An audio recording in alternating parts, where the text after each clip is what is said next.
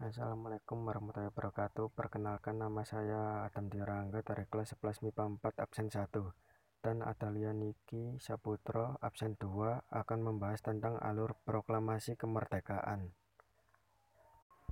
Topik yang pertama yaitu tentang persiapan kemerdekaan. Kalau kamu mau sukses melaksanakan satu acara, pastinya butuh persiapan yang matang. Sama juga dengan kemerdekaan RI Squad, persiapannya sudah dilakukan sejak lima bulan sebelumnya. Tepatnya pada 1 Maret 1945, di tanggal ini dibentuknya BPUPKI, Badan Penyelidik Usaha-Usaha Persiapan Kemerdekaan Indonesia. Badan ini diresmikan pada 29 April 1945 dan diketuai oleh Dr. Rajiman Wedion Diningrat. Sebagai persiapan, BPUPKI melakukan dua kali sidang. Sidang pertama dilakukan pada 29 Mei sampai 1 Juni 1945. Sidang ini menghasilkan rumusan dasar negara Indonesia Pancasila yang dikemukakan oleh MR Soepomo, MR Muhyamin, dan IR Soekarno. Itulah mengapa tiap 1 Juni sekarang kita peringati sebagai hari lahirnya Pancasila. Sebagai tindak lanjut pada 22 Juni 1945 dibentuk panitia kecil sebanyak 9 orang. Disebut juga panitia 9 dan mematangkan konsep Pancasila. Hasilnya dikenal sebagai Piagam Jakarta Sidang kedua dilakukan pada 10 sampai 14 Juli 1945, menghasilkan rumusan Undang-Undang Dasar lengkap dengan pembukaannya. Pada tanggal 7 Agustus 1945, BPUPKI diganti menjadi PPKI, Panitia Persiapan Kemerdekaan Indonesia atau Dokuritsu Junbi Inkai dalam bahasa Jepang. Panitia ini berjumlah 21 orang dan tugasnya adalah mempersiapkan kemerdekaan Indonesia. Topik yang kedua yaitu tentang peristiwa Rengas Dengklok. Kalau kamu pergi ke daerah Kuningan di Jawa Barat, kamu pasti akan melihat papan nama Rengas Dengklok. Bung Karno dan Bung Hatta diungsikan ke Rengas Dengklok. Jawa oleh para pemuda. Mereka dijemput pada tanggal 16 Agustus 1945 pukul setengah lima WIB oleh rombongan golongan muda. Mereka diasingkan karena meminta para pemuda proklamasi. Sementara itu, di Jakarta akan dilaksanakan rapat anggota PPKI di Gedung Pejambon 2. Ahmad Subarjo yang saat itu mencari keberatan Bung Karno dan Bung Hatta pun diberangkatkan ke Rengas Dengklok untuk bertemu dan berunding dengan mereka. Akhirnya Suparjo berjanji jaminan nyawa kepada golongan muda bahwa proklamasi kemerdekaan akan diumumkan pada keesokan harinya selambat-lambatnya pukul 12. Dengan jaminan itu akhirnya YR dan Mohata dilepaskan. Oke, sekarang lanjut ke topik nomor 3, yaitu perumusan naskah proklamasi. Dari Rengas Dengklok, rombongan tiba kembali di Jakarta pukul 23.30 waktu Indonesia Barat.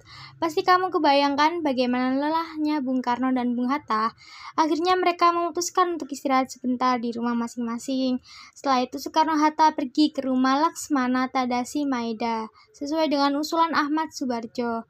Walaupun orang Jepang, Laksmana ini memiliki kedekatan dengan tokoh-tokoh Indonesia dan beliau memberi jaminan keselamatan. Sebelum merumuskan naskah proklamasi, Soekarno-Hatta menemui Mayor Jenderal Nishimura untuk menanyakan sikapnya mengenai proklamasi kemerdekaan. Sayangnya, tidak ada kesepakatan dalam pertemuan tersebut karena Jepang yang sudah menyerah kepada sekutu, sehingga mereka tidak dibolehkan untuk mengubah keadaan politik di Indonesia sampai kedatangan sekutu. Akhirnya, Soekarno-Hatta memutuskan untuk melanjutkan pembuatan naskah proklamasi. Kata proklamasi adalah sumbangan pemikiran Soekarno. Kalimat pertama adalah sumbangan pemikiran Ahmad Subarjo, dan kalimat terakhir merupakan sumbangan pemikiran Hatta. Teks itu kemudian diberi saran dan sedikit perubahan oleh Soekarni, lalu diketik oleh Sayuti Melik. Terakhir, Soekarni memberi usulan bahwa naskah ini sebaiknya ditandatangani oleh Soekarno-Hatta atas nama bangsa Indonesia pada pukul 04.30 waktu Indonesia Barat. Konsep naskah proklamasi selesai disusun. Buat squad yang tinggal di Jakarta, pasti kamu pernah melewati lapangan Monumen Nasional Monas kan? Semula pembacaan teks proklamasi akan dilaksanakan di lapangan tersebut. Dulu namanya adalah lapangan Ikada, namun Bung Karno merasa jika diadakan di tempat yang luas dan ramai, hal itu dapat menimbulkan bentrokan antara rakyat dengan pihak militer Jepang. Kemudian ia mengusulkan untuk menyelenggarakan proklamasi di rumahnya di Jalan Pegangsaan Timur nomor 56. Selanjutnya ke topik yang nomor 4, yaitu Proklamasi Kemerdekaan Republik Indonesia. Detik-detik menuju proklamasi kemerdekaan Republik Indonesia semakin dekat. Setelah disepakati, proklamasi akan dibacakan pada pukul 10.00 waktu Indonesia Barat di rumah IR Soekarno.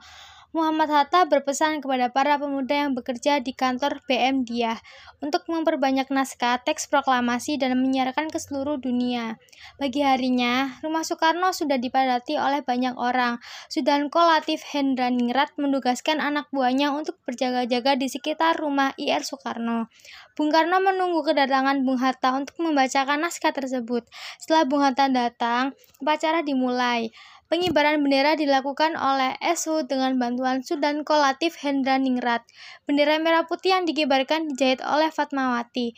Istri Bung Karno upacara berlangsung syahdu karena tanpa dikomando para hadirin spontan menyanyikan Indonesia Raya ketika bendera dikibarkan. Setelah itu topik yang terakhir yaitu penyebar luasan berita proklamasi Republik Indonesia. Berita proklamasi disebarluaskan melalui siaran radio dari kantor berita Domei. Mendengar berita ini, pihak Jepang melarang penyiaran berita proklamasi itu. Kemudian pada tanggal 20 Agustus 1945, alat pemancar di Domei diputus dan disegel sehingga pegawainya dilarang masuk tanpa kehilangan akal. Para pemuda kemudian membuat alat pemancar baru yang mereka ambil dari alat-alat pemancar dari kantor berita Domei. Alat pemancar ini dibawa ke Menteng dan berita tersebut segera disiarkan ke seluruh Indonesia.